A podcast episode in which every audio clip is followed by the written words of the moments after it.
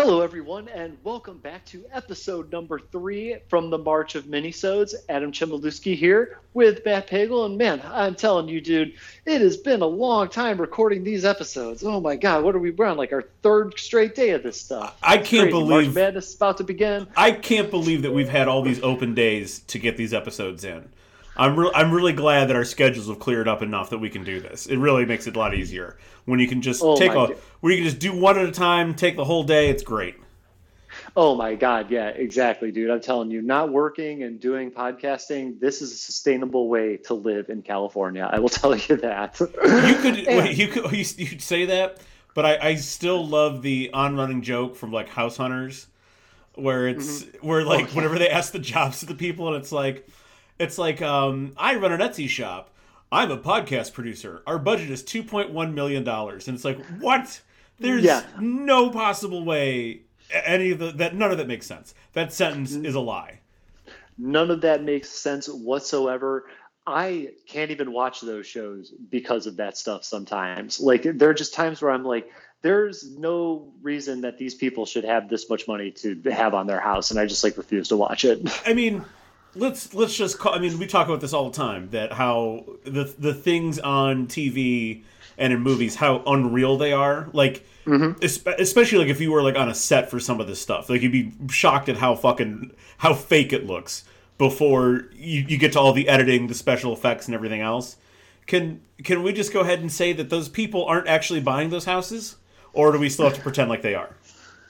I am comfortable saying that they're not actually buying those houses because it bugs the hell out of me, dude. And like, one of the things that has always kind of driven me nuts about living in areas like LA, or even like this House Hunter stuff, is like, you're just being sold on this completely unrealistic dream. And I'll even localize it to Northeast Ohio. Like, when you read like the Scene magazine and stuff, and like, you know, they tell you like, hey, you know, you should go get a beer at happy hour, live downtown, you know, you could drink beer while walking through Heinen's. Hey, like, why don't you go work out at this gym downtown and then go have a beer after that? The lifestyle that the Scene magazine is selling people on in Northeast Ohio is like an $80,000 minimum lifestyle to lead.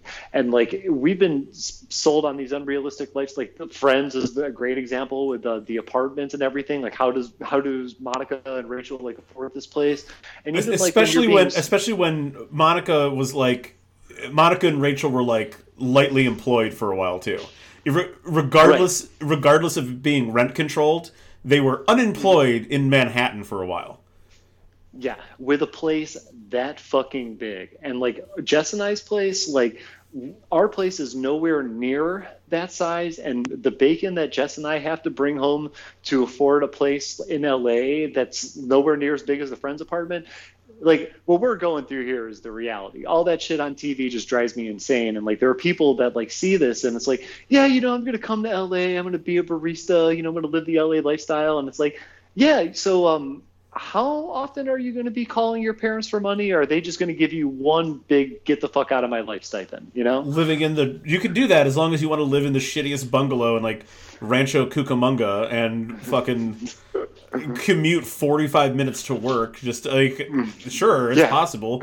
Not really, though. Yeah, I mean, you could live that life if you want to go through a lot of hassle. And that 45-minute trip from Rancho Cucamonga, that's going to get you just to the highway that you take to go to the job next after that. Like, you're still not even at your job in a 45-minute drive. I don't know why Rancho Cucamonga popped in my head, but I always like saying that at random. Oh, I completely agree with you. And they have a Dodgers affiliate up there, believe it or not. The Rancho Cucamonga Quakes are the minor league Dodgers affiliate up there. Oh, that's got to be a tiny one, right? Like A-ball? It's not their main one. Like, they have other like L.A. Dodgers, like the such and such Dodgers that are the higher up affiliates. Yeah, well, I know, because their AAA is like in Oklahoma City or something. And I think their AA is like Vegas. Or maybe I have that backwards. But either way. Yeah. So either way, we are not going to be talking about minor league baseball. No, not this time. No. Yeah, and believe me, there's a lot of stuff that we could probably say about baseball, but we'll save that for another time and place. This last of my minisodes, at least for this session, is going to be about The Expanse. And I got to tell you, man, this is a show that you had turned me on to, and this was an experience that I really enjoyed. I thought that this would have been like the more appropriate forum to do it, like us doing like the big 3-hour marathon episode and stuff of covering the whole season. I don't know. Like I, for some reason, like I think that like, or the whole show actually, that's just a lot to cover. Even in, we would need like to do like Expanse month. So for our month of minisodes, I just, wanted to have a discussion about it. It's a show that I really, really enjoyed. And I'm hoping that you all out there enjoyed the discussion that we are going to have. So if, let's see here. So what we're going to do is, this is my third of the minisodes. We're going to have a 3-part discussion: the opening, the exploration, and some quick favorites. And the exploration section is going to have 3 subcategories where we analyze different elements of the show, like the allegorical, the standout character, and the science. But before we get to that part, let's get into our opening discussion here. And if you were trying to sell watching The Expanse to a random person in 3 sentences or less, what would you say? Well, hold on. Before I even get to this, I would just like to say, for the record out there, everyone, I could do an Expanse month easily. I could do multiple episodes that were 3 to 4 hours long about The Expanse, and I wouldn't even blink.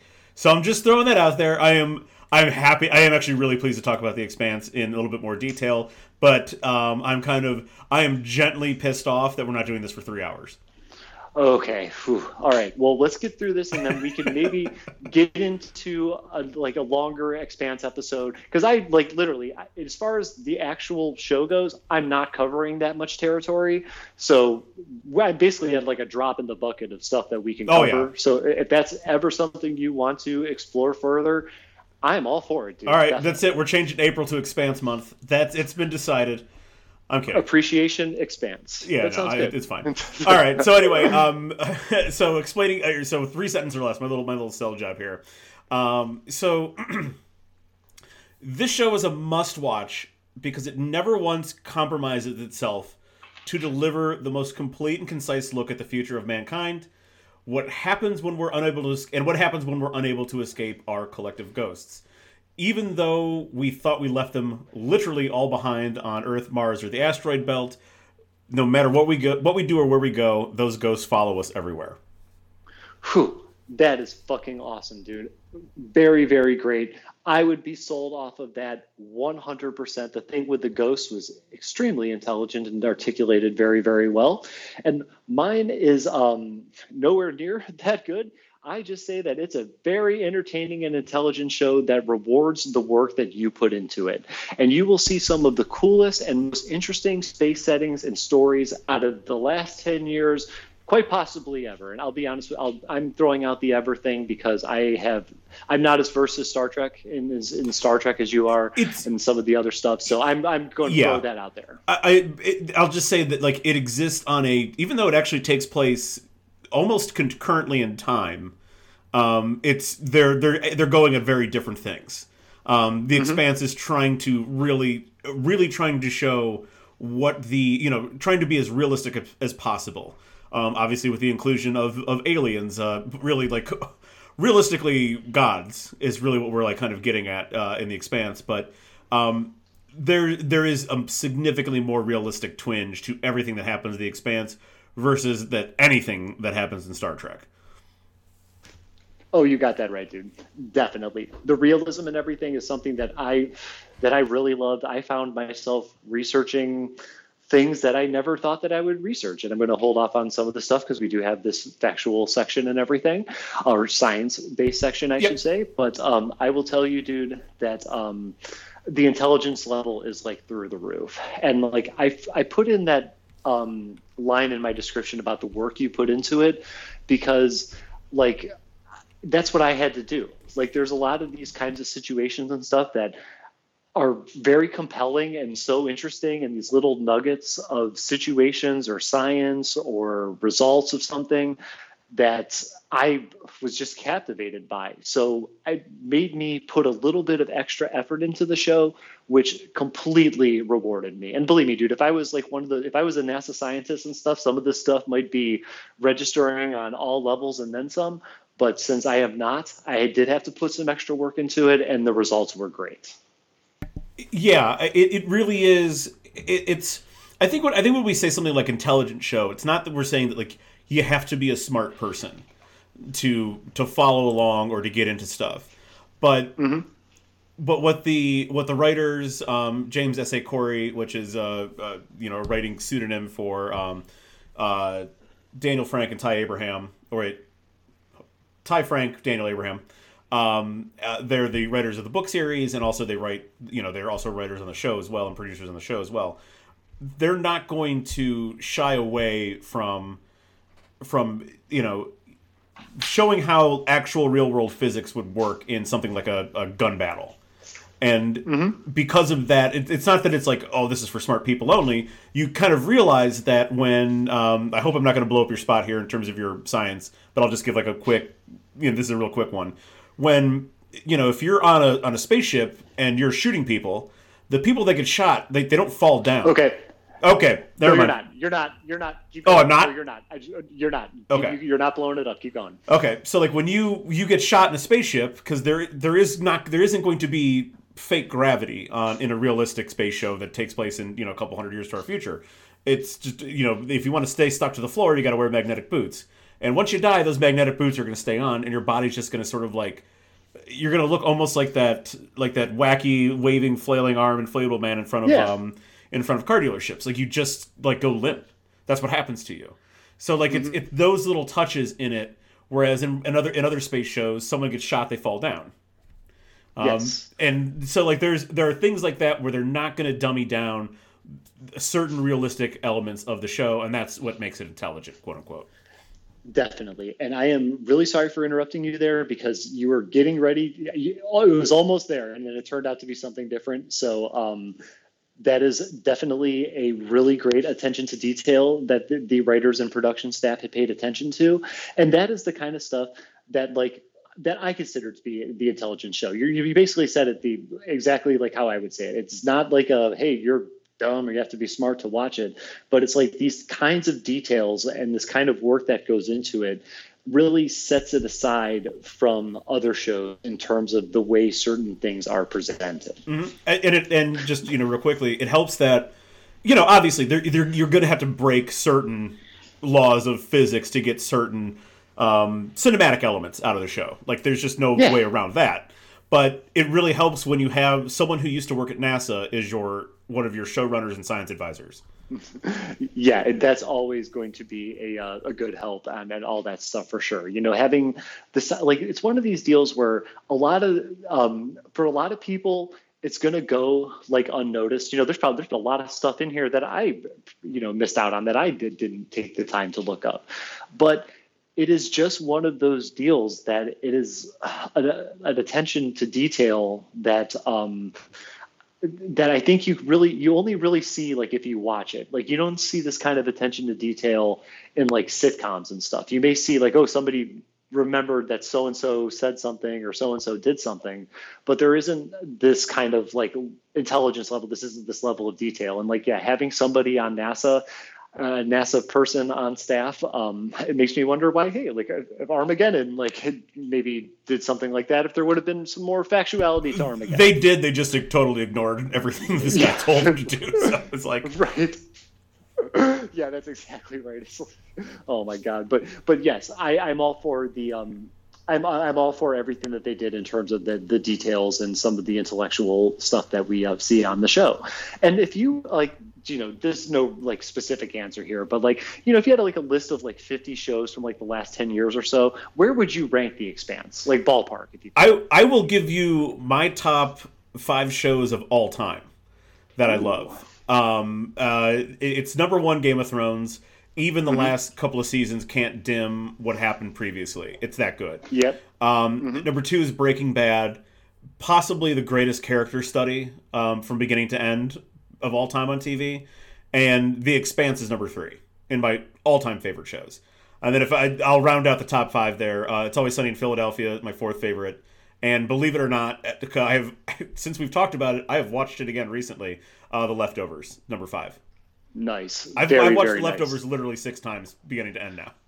Oh, hell yeah, dude. And believe me, watch it 6 more times. There's nothing wrong with repeating such brilliance in terms of viewing as a show like The Leftovers and all that. And that is a very, very solid top 5 list. Like, I gotta say that it's definitely in my like top 25 somewhere. I wish I had it a little bit more specific. I think something that, no joke, dude, I'll tell you, I should have got into it when you started recommending it. I just waited too long to get into it. So like, this is something that I really, really enjoyed the hell out of. Mm-hmm. I am right now at the moment incapable of putting together a specific spot on the list. And I don't know if it would be that high up for me, but it is definitely in the top half of that 50 for sure. Oh, for sure. 100%.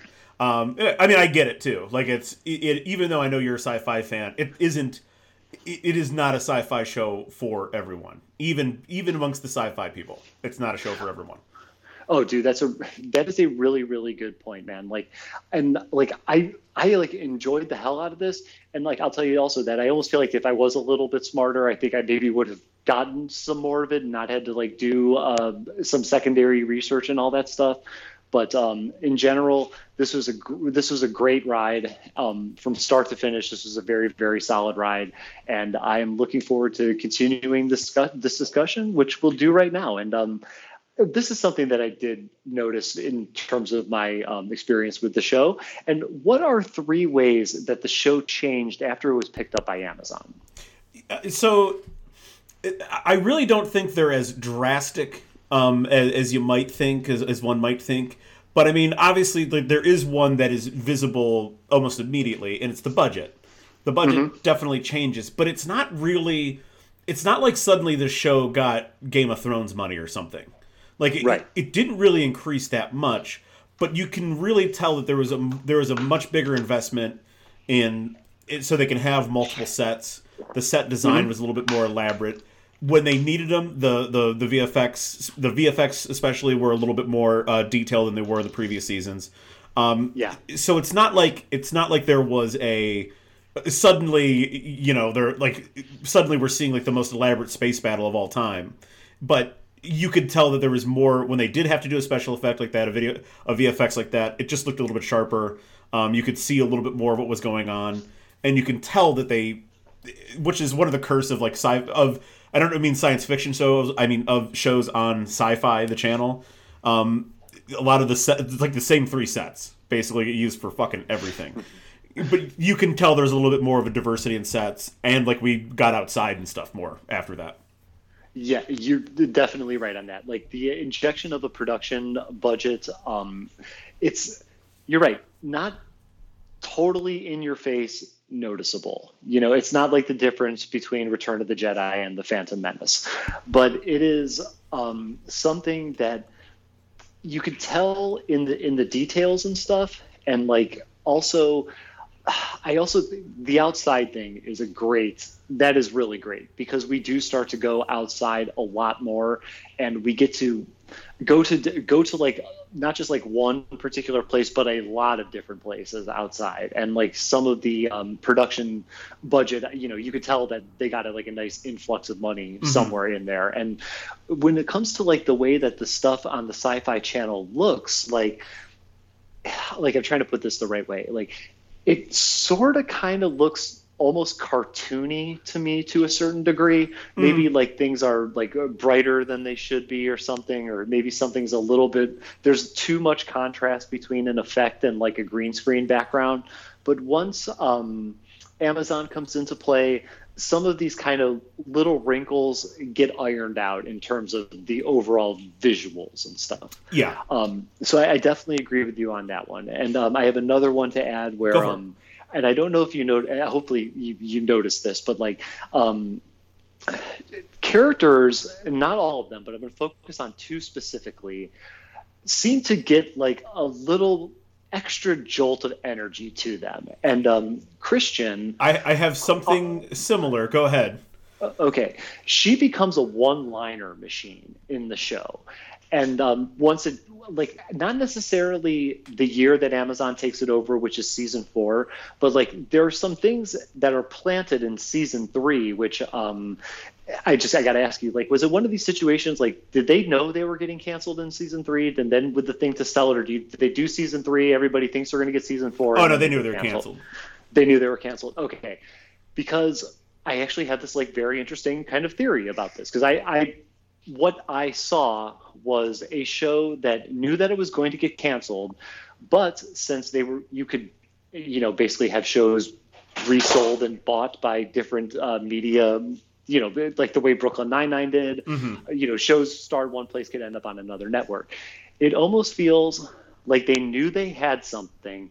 And in season three, they kind of had to open the doors a little bit more to kind of show what some of these characters could be in terms of, like, continuing the story forward. And so Christian's character, I noticed that she became a one-liner machine starting in season three, and really till the show's end, it's almost like you're watching the scene just to see, like, what crazy comeback she's going to have or what exit room line she's going to have. And these weren't as in your face as they were in the first two seasons, I feel, especially because in season three, they start to drop the F-bomb more. So she was getting, like, all the F-bomb one-liners and all that. Yeah. And then my second character is Amos, played by Wes Chatham. And I noticed that in season three, he got a little bit more definition to him, and not just in terms of, like, backstory and stuff, but he kind of became more entertaining, and they gave him all these little, like, comic-y relief kind of stuff. Like, he thought Christian was hot, and they kind of ran this joke through, as a running gag kind of throughout the show.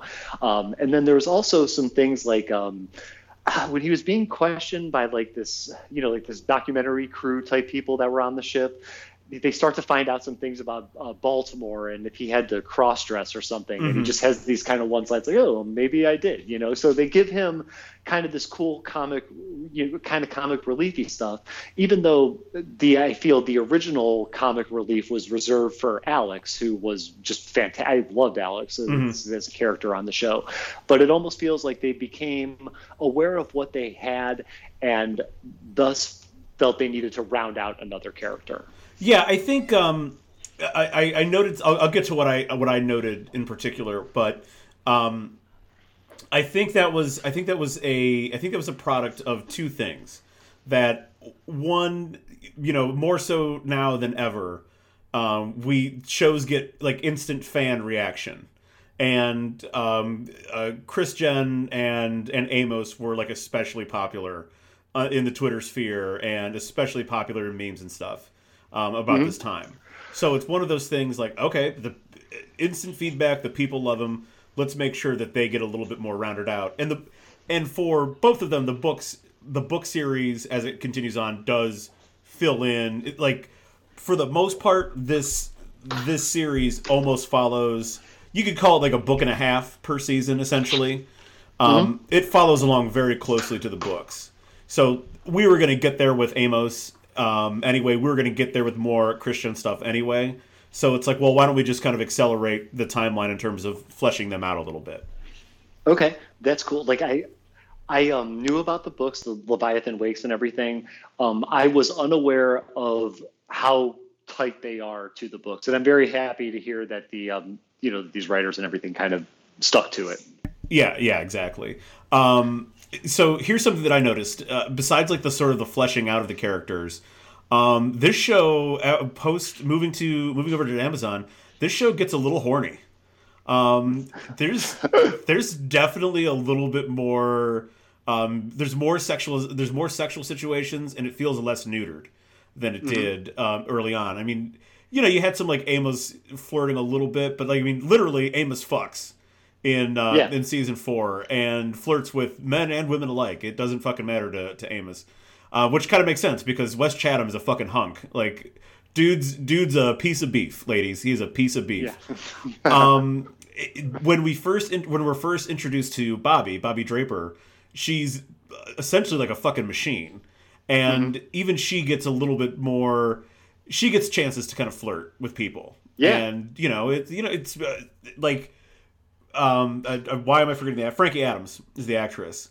She's this real tall athlete. I mean, she looks like an Australian basketball player, essentially, an Aboriginal Australian basketball player, or Take that back. She's from New Zealand. But anyway, she goes from like this fucking destroy. I mean, she still is a fucking machine throughout, but it just seems like they're just like, okay, well, she can also be a woman as well instead of just a killing machine.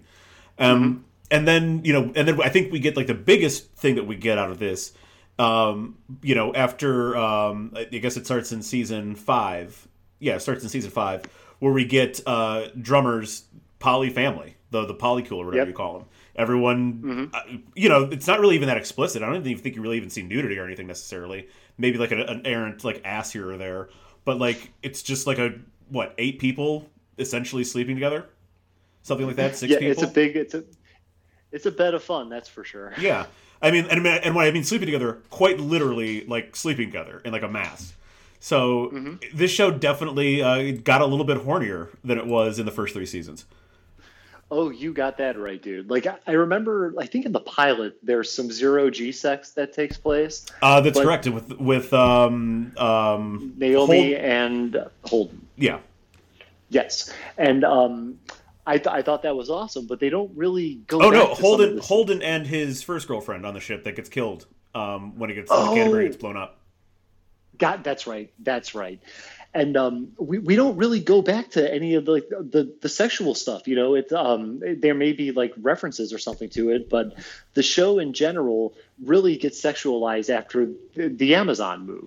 And what's interesting is that in this push for sexualization, they don't go all in your face about it. Like if this was HBO, you wouldn't be seeing boobs and all this kind of stuff. We would know the details of Kamina's polycule family type thing. We'd see that and all the crazy crosses and masks and whips and shit that they have. There'd be belter dicks left and right in that poly family.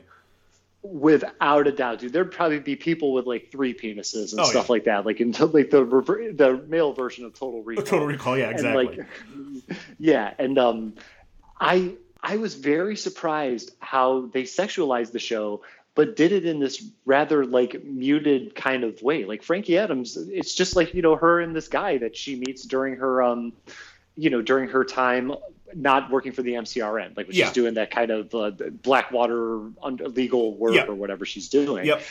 But it's like still the character having sex and everything. And like, it always makes me wonder if like, you know, cause we had been with Bobby Draper, Frankie Adams for a while on the show now. It just makes me wonder, like if they're sitting around a writer's room one day and they're like, you know, maybe they can't think of something, or maybe they want to explore something, but they can't quite think of it. And then somebody's just like, we need to get this woman laid. And then they just build a whole like 3-episode arc thing around like a sexual encounter for her, just to, I guess, maybe humanize the character a little bit. Yeah. I mean, there's this sort of, there's like, you know, the ongoing joke about like, about how like, at least I see it in memes all the time online about how like horny soldiers, you know, instantly try to marry women and get them pregnant and stuff. Oh God, yeah, those are fucking hysterical. I love those. Sorry, those are fun. Those are funny. I think they're hysterical. They're really funny. I mean, you want to tell me that like Mars's most lethal killing machine, who's in like great shape, and Frankie Adams might not be for everyone, but she's pretty fucking hot. She's pretty fucking hot. She might not be for everyone, but like you can't deny that she has some serious sexual energy. You can't tell me that woman doesn't fuck. Come on, she fucks. Right, she fucks. Yeah. She fucks, yes. All these women are like too strong to not fuck. You know, they don't really, there's no real female pushovers in the show that I could think of off the top of my head. Like even the woman who is interviewing Amos is still a lot of agency and a lot of action. Mm-hmm. And, you know, she takes control of her situation as much as the character can. So that is one thing that and I guess I've always found this to be unbelievable, especially more so in my adult years, where it's like the powerful women like this, they want to get down, and they want to get down just as much as anybody else, and they do get down. So it's almost unbelievable for a character like this to go to have a relationship with a character as long as you have with Bobby and Kamina, and to not have them be sexual at some point in time. Exactly. So The Expanse gets hornier, and then I'll also add just real quickly here, it's related to my first point about the budget, but I also think this is This is also due to where the books were going anyway, that we get significantly more locations. And like they just feel the whole story feels like once we get to Illus, that the whole story feels like it really opens up in scope. Like the show feels, in terms of a show that's jumping all over the solar system, quite literally, it finally feels like it's that big. Yes, that is. Wow, Jesus Christ, actually. Like, I'm glad you put it that way, because I was going to say something similar in terms of, like, branching out. You definitely put it a lot better. But, like, once we get that influx of money from Amazon, this story that takes place in space really does feel like we're covering a lot of territory. And I know it's weird because they cover a lot of fucking territory, mileage-wise and light-year-wise. Literally, yes. All throughout the show. But, like, once we get into, like, post season 4, that's when I feel that, like, the door really opens up. Or I should say the ring opens up. There you go, the ring space, the slow zone. But, like, oh, yes, yes. And even, like, even without focusing on the ring specifically, like, the elsewhere that we go in the show opens up a lot more, too. Yeah. Like, New York and everything, like, Bobby goes to the water and stuff. We get to see beyond, like, the walls. We get to see some of the areas, like, that are beneath the city and stuff like that. Like, that's in, like, the like Batman Begins and The Dark Knight and all that, like, the sub-city stuff. And, and you know, we wouldn't have gotten there, I don't feel, without the influx of Jeff Bezos' Amazon cash. Oh, there's no way. Thinking about Amos's whole story, which is fantastic too, getting his whole background in Baltimore, there's no way that we have a season that follows he and Peach's fucking the whole Julie Mao's sister. I can't remember the Mao sister. There's no way we get a whole season that watches them essentially walk from Baltimore through Philadelphia up farther north with his ex-gangster buddies. I mean, the whole thing is on site. Well, obviously not in Baltimore. It's somewhere in Canada on site. But like physical locations, not a lot of sets, them actually shooting outdoors, them actually shooting in some kind of cityscape. There's just no way that happens if the show sticks on Syfy the entire time. No, definitely not, dude. And like those kinds of things gave a lot of opportunities for these characters to have new adventures and stuff, and to also like, you know, set them up and develop them to the point where like I feel that the way that they ended some like, you know, the characters of Amos and everything ended in an appropriate way. Yeah. It wasn't like we didn't get anything with this character over this time and then he's gone. Like they, you know, they really developed them, and I don't think they would have had that opportunity had not the cash come in. Correct. Awesome. All right, dude. So let's move along here. And now we're going to get into the area called the exploration, which is going to be broken down into 3 subcategories: the allegorical, the science behind the expanse, and the standout character. So let's start off the standout character, the second one. So let's start off with the allegorical. Let's take one element from the show that is an allegorical for the world that we live in, identify the allegory, and how does this element drive the story forward? Yeah, so this, I mean, I'm gonna take the biggest one. I hope you don't mind. And Go it's for the it. One, it's the one that underpins the entire show. And this entire show is about colonization, and how. And when I mentioned like the sort of the ghosts of our past that we haven't left. Or that we can't escape. You know, even though we've moved out to the moon, Mars, the asteroid belt, and even farther than that, the same things are coming with us. And in this particular case, it's colonization. The rich have taken their ships, pointed them at the new worlds for new resources, and in this outward expansion, wherever they go, they bring death and disease to the local populations. When they get there, they take cheap uneducated labor, exploit them for as little as, you know, pay them as little as they can, exploit them as much as they can for all these resources. And then when the cheap labor and or the indigenous populations lash out, they brand them as terrorists, kill them, and then replace them with more cheap labor. The cycle of colonization that we thought we were, you know, getting beyond, at least the way that kind of in the way that the OPA, which is the Outer Planetary Alliance, the Belters, view both Mars and Earth, that we kind of, you know, the Earthers and Martians sort of feel like they're superior, and the Belters view it as like, you guys are just fucking us over. You've been fucking us over for decades, hundreds of years, and you're going to keep fucking us over. And that's sort of, you know, the colonization for them. The colonization has never stopped. For people on Earth, they don't see it that way. For people on Mars, they don't see it that way. Right. Exactly. Yes.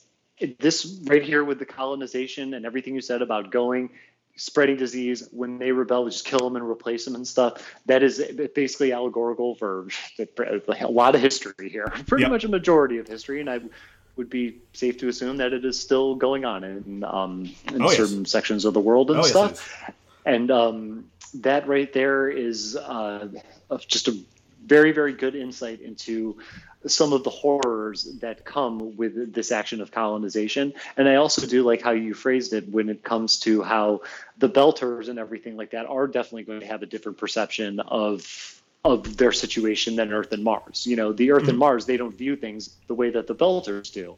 And that is a great conflict that is fundamental to the entire show throughout the duration of the 6 seasons.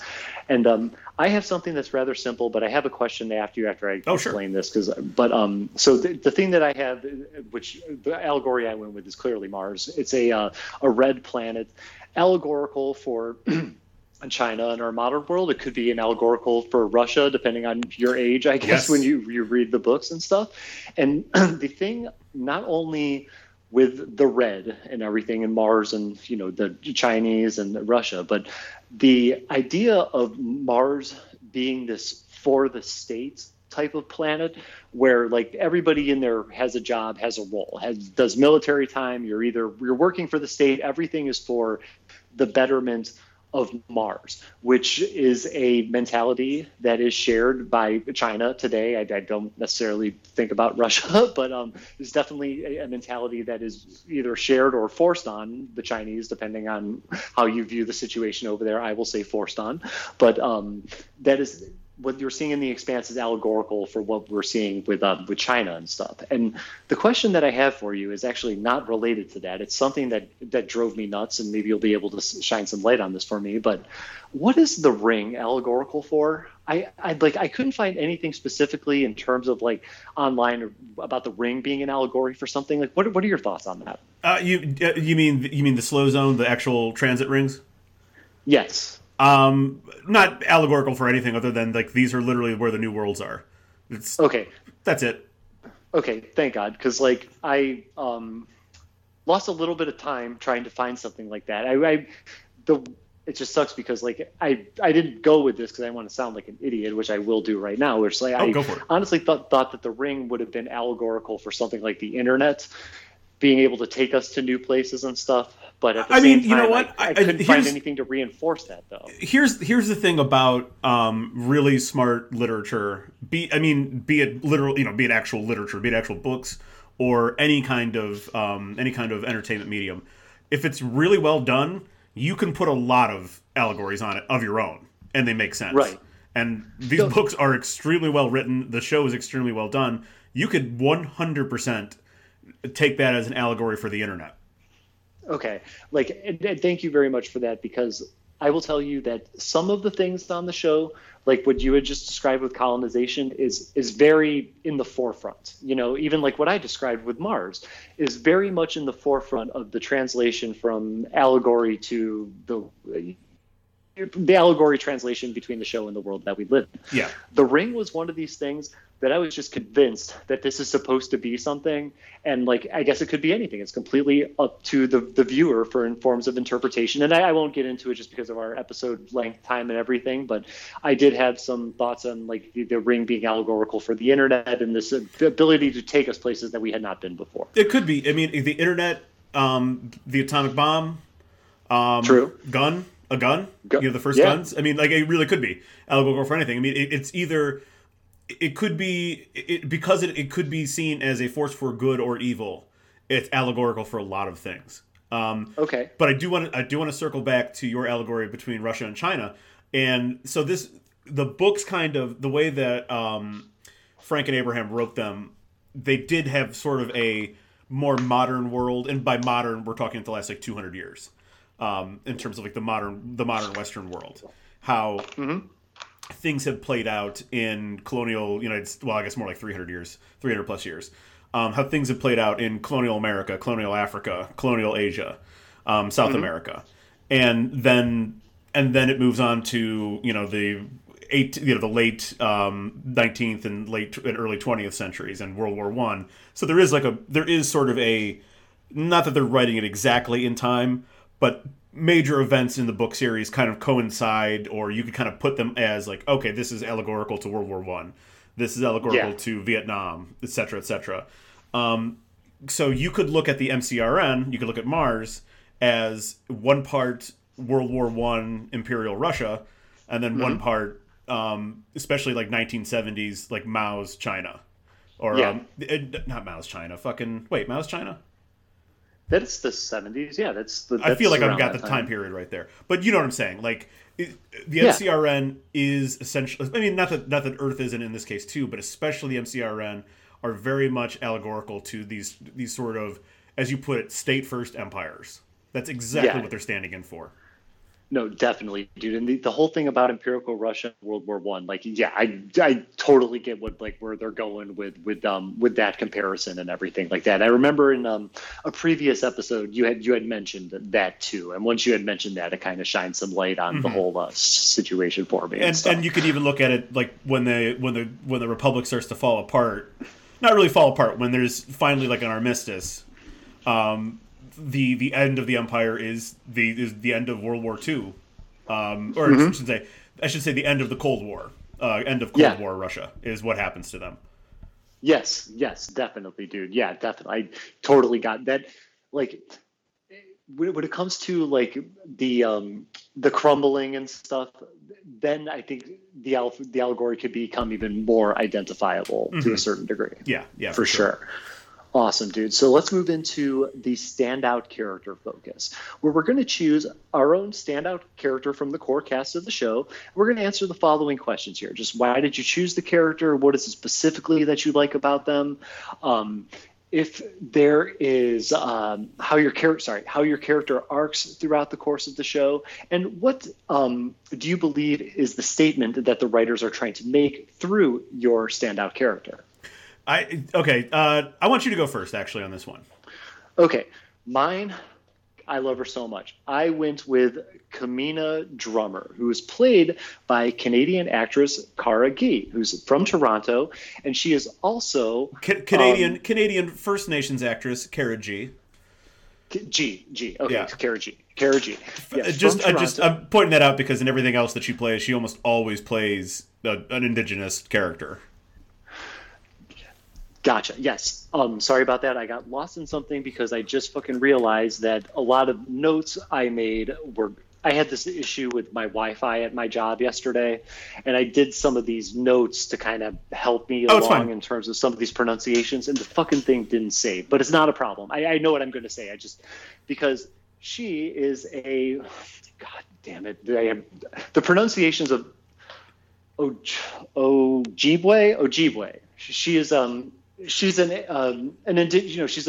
member of this like an indigenous like culture. Yeah, she's a member of a tribe. Like I don't know which one she is, but yeah, you're right. She's a member of a tribe. Yeah, it's called I had the pronunciation down. Like I literally fucking wrote this down and everything. It's like Obajwe, and it's like they are. I'm not even gonna try it. Like I'm just gonna fucking ruin myself. And I actually went out and did the goddamn effort this time around too, which it gets me. Just say she's indigenous. She is indigenous to a tribe that is. Specific to the Great Lakes and Canada and everything. And I looked this up because I will tell you, well, not to mention I wanted to get to know the character and of course mispronounced her name because I did one of those things where I didn't fucking hear somebody actually saying her name.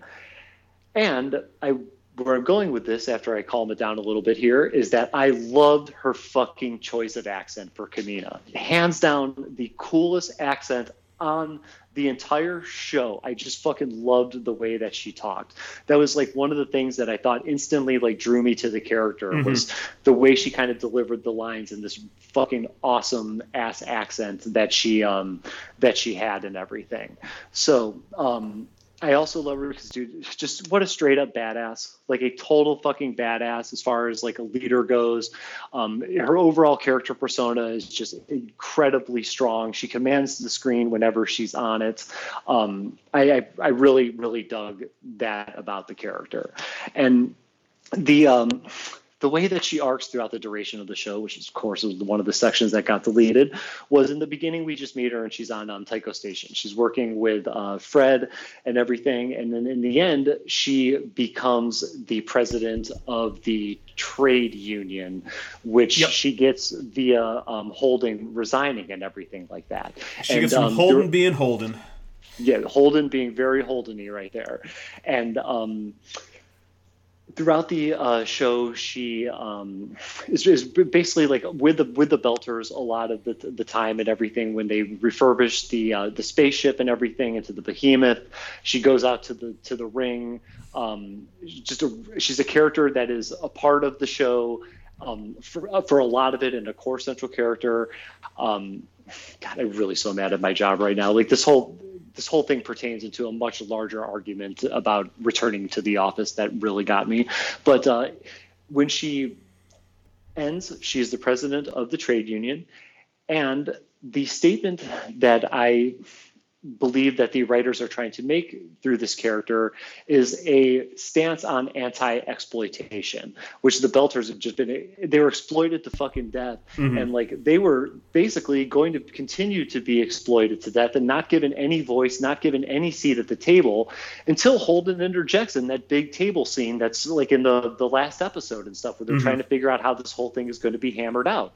And like, there was even just this point in time where I was like, you know, like, okay, so they're just giving the belt. This is like the best that they're going to do.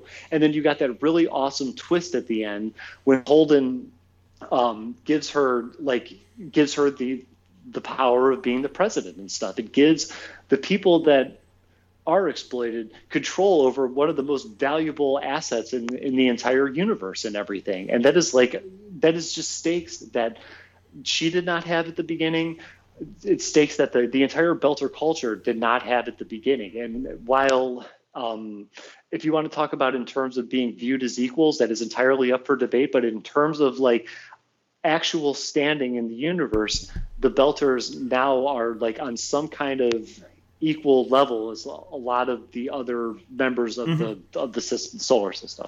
They finally have a legitimate seat at the table. Even if it's not, it is they control the trade routes throughout mm-hmm. the solar system. So, it's obviously extremely important, but they're still smaller, in number, in size, in technology, but they have a seat at the table because they control one of the most important pieces. It's also not even remotely coincidental that the person who ends up being one of the most standout characters from all the Belters, from the Beltaloda, and who ends up being essentially their leader. It's not a coincidence to me that they made sure that was played by an indigenous actress.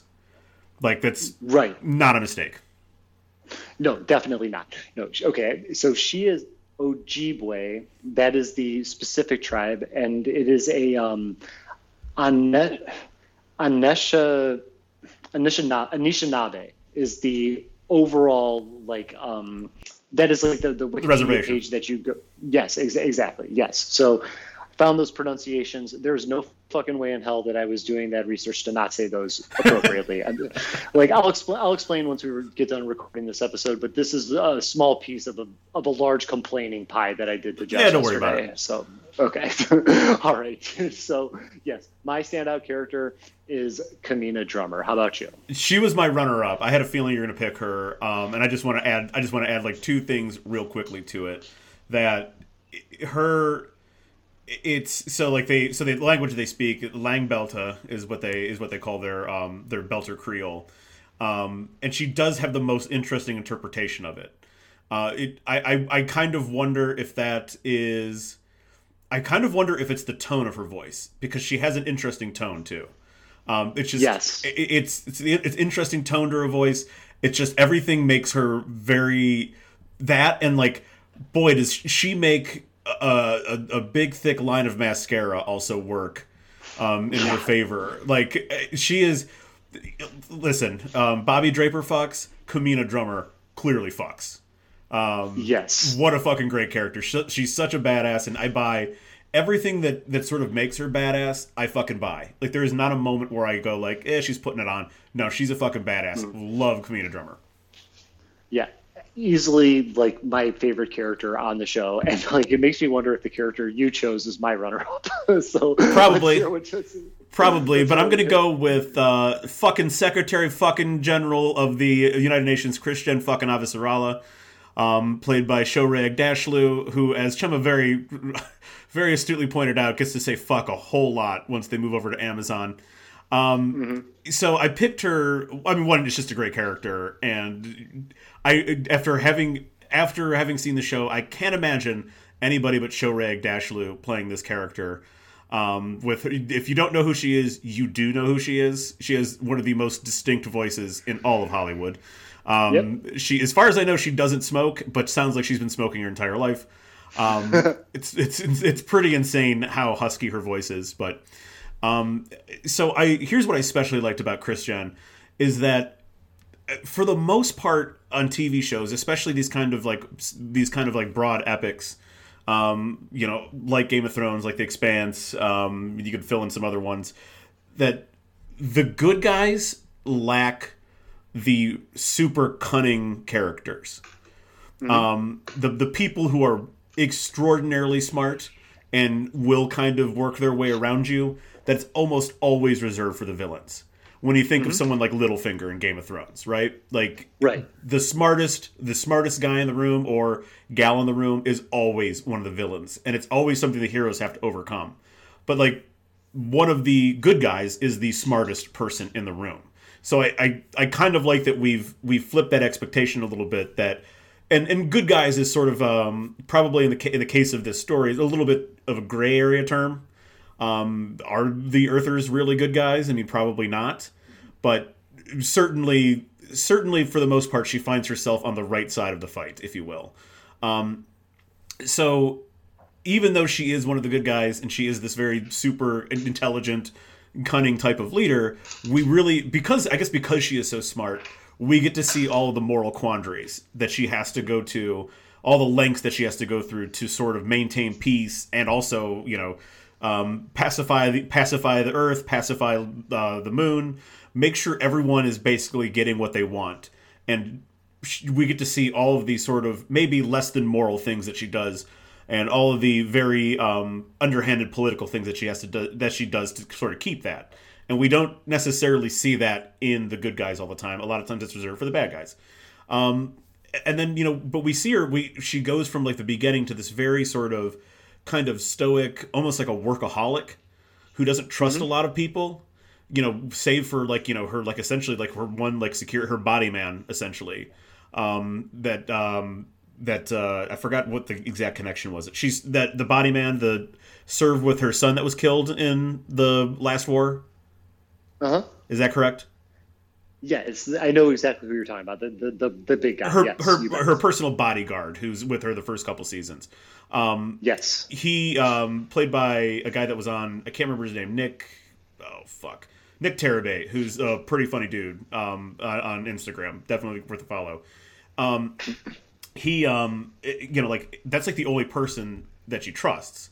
And we kind of even see that like a little bit of a version of that later on when Bobby Draper essentially becomes her body man. But it's kind of through opening up to her and opening up to other characters like Holden that she goes from this like kind of closed off political animal to someone who's building bridges and building coalitions after only worrying about Earth. And I think what they're kind of like they're going through with this character, I think it's really important that she's older, which kind of becomes a minor plot point in season 5 when she gets ousted for the younger, fresher politician as the Secretary General. But like, I think it's important that she's older because like we take the wisdom of our elders for granted all the time. That's something everyone does every single day. When the reality is there are times when you need someone who has been there and done that to, they don't necessarily have to steer the ship, but we definitely need their guidance. So I think it's important that the character is... I think a lot of shows might have cast her as someone younger, And instead, they're like, no, 72-year-old Shohreh Aghdashloo is going to play her because it's important to stay true to what this character is. Without a doubt, dude. The age thing in this whole thing, there has to be somebody with that experience and stuff. There has to be somebody who has a larger knowledge of the world than the core cast of the characters is all fairly young men and women and stuff like that. Like, so, and because she's older, it really allows the sell of her and this ambiguity and stuff, like good, bad. She's got bad intentions, but she does good things, or she does good things with bad intentions. The glue that kind of holds together this political storyline that they have running throughout the course of the show, like the age thing on that is absolutely vital to selling the character with believability. Like, it just wouldn't work if she was in her 30s. You know, there has to be some kind of like seasonedness to that character. And like, I personally feel that she was just a fucking show stealer and stuff. Like, the voice in particular, I mean, that hooks you in from the moment you hear it. But like, when she is on screen, it's a total attention commander. There's a lot of depth and a lot of dimensions to this character and everything, whether it's the relationship with her body man, relationships with Bobby, like when her husband figure comes into play in like season 2, 3, like when he comes into the picture, like, and their relationship and everything, and like kind of how he decides to not really be around her anymore. It's all of the stuff that happens, I feel, is right in line with this character and stuff, and playing the power angle and all that is something that you need in a story like this. Absolutely. When we had the Avicerala drummer handshake, I was kind of like in my head, I'm like, fuck yeah, the two best characters in the show are like getting along. Fuck yeah. Yeah, exactly. Yeah, it's fucking awesome moment, dude. Two really awesome characters. Really glad that my actual one, I was going to go with Bobby, so I did the whole 1 and 2 just in case we did have the same thing. But I thought you were going to go with Bobby on that one, so I was wrong, and we are going to move into the next section. Well, which is real quickly, I don't want to beat the horse anymore. But again, not this is one of those things again as far as the book and the TV show goes. Not surprising that we both picked women and both picked minority women. Yeah, that's true, man. Give some minority actresses some love and stuff like that. You know what I'm saying? Especially because they are the most compelling on the fucking show, hands down. That's like, what the future's going to be, folks. There's going to be a lot of brown people all over the place. Yeah, so all you white supremacists, all you Augies of the world out there, so prepare yourself. Yep. Okay? Yeah, and I'm talking to you people in the middle of Nebraska. That's who I'm talking to, because it's going to happen there as well. All right, so... moving into the next section, which is the science behind The Expanse, we're going to choose one element of the show that is factually accurate in terms of its presentation. So just kind of keeping with some of our factual theme runoff from last month. So in this section, we're going to identify which factually accurate element you chose. How is it portrayed in the show? And if you could name any movie or TV show that does what you're doing but is inaccurate, or does what you are talking about but inaccurately, feel free to name that as well. Right. So go ahead and start it up, bro. So I'll go ahead and start off with one that is – it's just so funny, like how it's so fundamental to the show and how this would actually – and how space travel would actually work, but it's – the way the ships, quote unquote, fly. I mean, there's not a better way to put it. They're not flying; they're just in a vacuum. But the way the ships fly in the show, you'll catch them every now and then, especially like in dogfights and things. You'll catch them. It looks like the ships are going backwards because they are. You're in space. You can't just like turn a wheel. There's nothing to resist you to help you in turning. So we see it like early on. There's when Detective Miller goes to, I can't remember where he's heading to, but it's a different asteroid, but wherever he's heading to, he goes from Ceres to, doesn't matter. But the ship he's going to halfway in between, for transit, has to flip around and then start firing its engine. Why? Because it doesn't. There's no way to break otherwise. So you have to literally turn your ship over at some point in time and then begin slowing it down before you get there. Otherwise, you'll just go flying into an asteroid at many thousands of miles an hour, which wouldn't be great. And as it relates to stuff like the dogfights, you can't just like turn on a dime.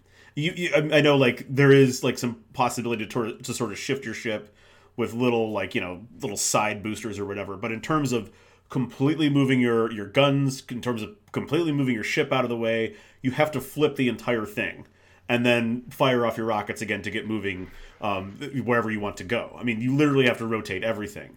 And this is... there isn't a specific... Chema, pick any fucking TV show that takes place in space. These things move as if they're like regular planes in Earth's atmosphere, which is just not how it'll ever work. Right. Oh, that's exactly right. The whole thing you mentioned about going backwards and stuff. Yeah, totally, dude. Like, you don't have anything to really control where you're going. And that's why, like, you might see, like, in movies, like, people having stabilizer thrusters and all this kind of stuff to keep themselves, like, locked in place. Mm-hmm. So what they have to do in terms of flying the plane, it's going to be the exact same goddamn thing. It's not going to be movements that are equivalent to what we see with planes here on Earth because of the gravity and kind of just being locked into, you know, at least going forward no matter what. Gravity, air resistance, none of that qualifies in space. Like, it's none of it's there. Yeah, nothing. Yeah, nothing does. So, like, for them to portray this type of element on the show with some level of accuracy just feeds that whole intelligence machine that we were talking about earlier. It's just these little details that really show and exemplify like an intelligence behind how things are presented in the show. Yes, exactly. How about you? What's your factual element here? Okay, so in Season 3, Episode 11, called Fallen World, there's a bunch of ships that are going out to the ring that face a big de-acceleration. Mm-hmm. And in the de-acceleration, there's a lot of injuries. I mean, Kamina's even hurt. She's, like, stuck in this machine and stuff. She's going battling with Kales Ashford and all that stuff, and, like, she gets stuck. A lot of people are hurt, okay? And, like, in this process, the ship's... it would be gravity machine, like the thing that keeps everybody. It's a centrifuge. It's a centrifugal force. It's a big wheel. There's an actual name for it, but it's in 2001: Space Odyssey. You spin the center, mm-hmm. drum, and it gives you the acceleration of that helps push you. It wouldn't be like full gravity, but it would push you to the floor because it's of centrifugal force. Exactly. And this stops in the deacceleration. There's all these people that are hurt and stuff. And because they don't have gravity on the ship, like these wounds can't drain and nothing can really mm-hmm. heal. Like all these people are going to fucking die and stuff. So like I saw this and this was something that when I was watching it, I was like, okay, I need to know what's going on here. And turns out that what they're doing here is actually rooted in some factual accuracy. So I found this article from Rutgers Today. It's from January of 2017 by this guy named Todd Bates, who interviews a woman named Ronke Olabisi, who is an assistant professor at the Department of Biomedical Engineering. And her lab focuses on regenerative medicine and stuff like that with bone and skin and muscle and all that stuff. I'm glad they're paying for a little segment here. Yeah. Oh, yes, they are. Yes, they are. We got the checks in the mail. And in this study that they did, they found that like everything heals slower in like low gravity environments and everything. So the idea that people being injured in a massive deacceleration would be hurt and also have problems fixing it without or having problems getting healed without gravity comes from something that is factually accurate. And now I without botching the entire history of space, I'm aware that injuries have been sustained in space, but I don't think it's obviously nothing at this level where there's a whole ship full of injured people and everything. So for people that are hurt in space, they, you know, have to come back down to Earth to completely heal because it's just going to take a way longer time to do when you are not within Earth's gravity and all that. And what's interesting is like I couldn't find another example of this in any movies And anytime somebody is hurt or wounded in space, there's that whole kind of, you know, whether they explain it or not, but the ship is always showing some form of gravity and stuff. Like, I can't remember a movie or a show where somebody basically gets hurt while floating around and they have to get back to Earth to fix their wounds. It seems like all the movies and TV shows either opt to explain that there's some type of, you know, centrifugal force keeping everybody, you know, weighted down, or they don't explain it at all. And when I think about it at all. Yeah. And like, when I think about, like, you know, the movie Alien, for example, like the thing pops out of the guy's chest and, like, you know, the dude's dead and everything like that. But, like, that's kind of like how it happens in movies. Just like people get shot and blood happens and, like, somebody either gets healed up or they die. You know, there's really nothing that I've seen in other films and TV shows that travels into the territory that they're doing here with this medical element of The Expanse. Correct. Absolutely correct. There's shows just wouldn't waste time on it. Whereas right. This show's going to go into detail of it because it makes it gives you that ticking clock, and it makes, you know, this whole scene much more dramatic when knowing that, like, if we don't get this moving, everyone's going to here is going to bleed to death internally because they can't. They have lacerated organs and all sorts of things that, like, they need to essentially bleed like normal people to have to be fixed. Yeah, exactly. So I was very happy that they paid attention to this, thus reinforcing everything I said about feeding the intelligence beast here. So, yep. Yeah, so that was awesome. So we're going to carry it right on into the last little bit here, which is just our quick favorites. Got three of them. What's your favorite season? Boy, it's really hard to pick, but I'm going to go with season 2.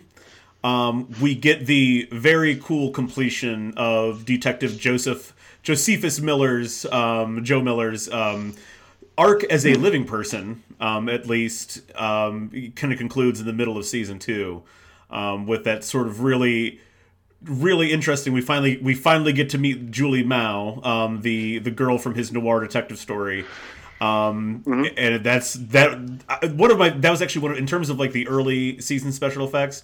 Love that, and I love the conclusion of them sort of perishing together in Venus as she guides the entire asteroid over there. Glad you put that one. That's actually what I have, and for a lot of the same reasons. Okay. I loved that part on the ship, dude. Oh my fucking God, was that awesome, where he goes on there and finds the body, and the whole thing about, like, having to try to talk to the proto-molecule so that it doesn't slam into Earth and stuff was... I loved the shit out of that. And, like, while there have been so many more enjoyable things that have followed, there's just something about that particular part in the show where I'm just like, this is what this fucking shit's all about right here. Mm-hmm. And I absolutely loved it. So glad we're on the same page with that one. Who is your favorite antagonist? You know, this one may be a little bit of a surprise here, but I'm going to go with the Laconian Empire, which is the breakaway faction of the MCRN that goes through the ring in the last season. I guess in season 5 and season 6, essentially they're the ones who help... Not essentially, they're the ones who help arm Marco Inaros with stealth tech so he can begin his bombardment of Earth with stealth asteroids, which is a fucking incredibly genius little turn of how you want to talk about David versus Goliath. I mean, we're fucking literally flinging stones at the bigger planet. But what a very clever sort of way for a undermanned and outgunned force to fight the much bigger force. Go ahead and throw rocks they can't see at it, and they'll crash. I mean, it's like sending like 10 nuclear weapons into the atmosphere at once. Yeah. But yeah, so that was really clever. But it's really most of the promise of, like, what I know is coming in the later books. There's like a 30-year time jump. Once we wrap up the story of what we see in the 6 seasons, and the Laconian Empire, the general that's there, he says something to the effect that, when he basically tells Marco to fuck off, he tells him, you know, I'm not, you know, anyone that comes across to our ring space, we're going to shoot him out of the sky. I'm not worried about your war. And he says something like, I'm here trying to kill gods. And the Laconian Empire in 30 years time begins killing gods, and they come out of the other side of the ring totally different. So it becomes a very, the later books are a very interesting turn for the Laconian Empire. Oh, that's really fucking cool. So like they're so they don't die when they pass through the ring. All that redness and stuff like that. That's just them. Well, that's the one ship, but all the other people. The one ship. Okay, gotcha. All right. I was like, I swear to God, I thought that meant that they died. But yes, that is fucking awesome. I'm now, like, believe me. And then what you're talking about, that's Marco Inaris's stuff, not the Laconian Empire or all the Martians that escaped Mars. Oh, gotcha. My bad. I'm like, now, like, that you mentioned this whole thing with the books and stuff, I almost want to get started on the fucking books, but I got so much stuff to read. But the Laconian Empire is a great fucking choice. It's a good choice. It's the people that we're following on the planet with the little kid and stuff. It's them. Yeah. I gotcha. Yeah. Awesome, dude. Great choice. Mine is Burn Gorman. Love Burn Gorman. Murtry. Love him. So happy to see him show up in this. I almost think that this wouldn't be a TV show unless he did show up in it at some point in time.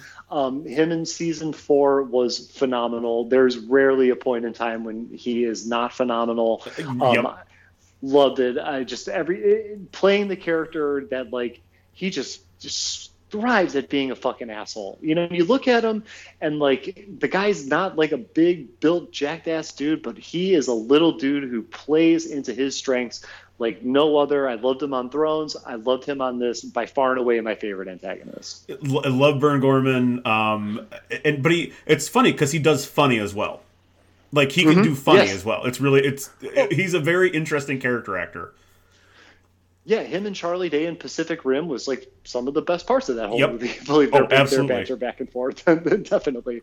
So, last thing, favorite destination the show took us to. I really did enjoy our first one, like our first real, you know, our first off-world destination in season 4, or I should say, out of the solar system destination in season 4, Illus. Just sort of like the first time we get to see the builder stuff. But I'm gonna go. What I really did continuously enjoy was Earth, getting to see what future Earth looks like in this interpretation was really fascinating. How fucking crazy crowded it was, or how how the people lived, how certain people lived, whether they were super rich, super poor, whatever. Earth was a continuously interesting destination, and I really loved it. It very Game of Thrones-esque. We got to see Earth change in the opening credit sequence every season. Yeah, that's right, dude. Yeah, I was a big fan of the portrayal of Earth. I loved the way that they made New York City look and everything. I would be safe to assume that New York could easily end up like that at some point in time in the future and probably. Stuff in terms of its appearance and all that. And like I really like enjoyed their take on it and stuff. And even though it was not necessarily the most optimistic take on Earth, but it is one that I believe to be very, very realistic. And I'm a big fan of anytime people really try to do like the future. I'm just interested to know what people think the future are going to look like. I'm interested in your thoughts on it. And if my cat Hoagie could talk, I'd be interested in what he had to say on the subject matter, provided he knew where he was living. So, I was a big fan of that. And mine is, I loved The Ring. I thought The Ring was such a cool idea. So fucking awesome. Like it was one of these deals that I remember having to go back and kind of watch the sequence a couple of times. Just to make sure that I had gotten everything right. But the way that it forms, the whole thing of just the coming out of Venus thing and stuff, and then just forming the solar system, this is just this really awesome direction, moment, everything with the show, because this was like gave us the opportunity to like, once again, like what we had talked about with the Amazon thing, to really open up this world. Yep. I really think, I'm sure it sticks close to the description in the books. Like I'm sure it does, but at the same time, they did such a really good job of making it truly alien. Like just something that is so. When we think about all the stuff that we see, even on the planet Illus, like it's recognizably like a, it's recognizable to something that we'd see on Earth, right? Not necessarily the megastructures, but like the rest of the planet looks like something we'd see on Earth. Whereas when we get to the ring space and the slow zone. It is 1,000% alien, and I kind of like their interpretation of it, even when they're doing battle on it. It's just a really interesting sort of backdrop for a battle.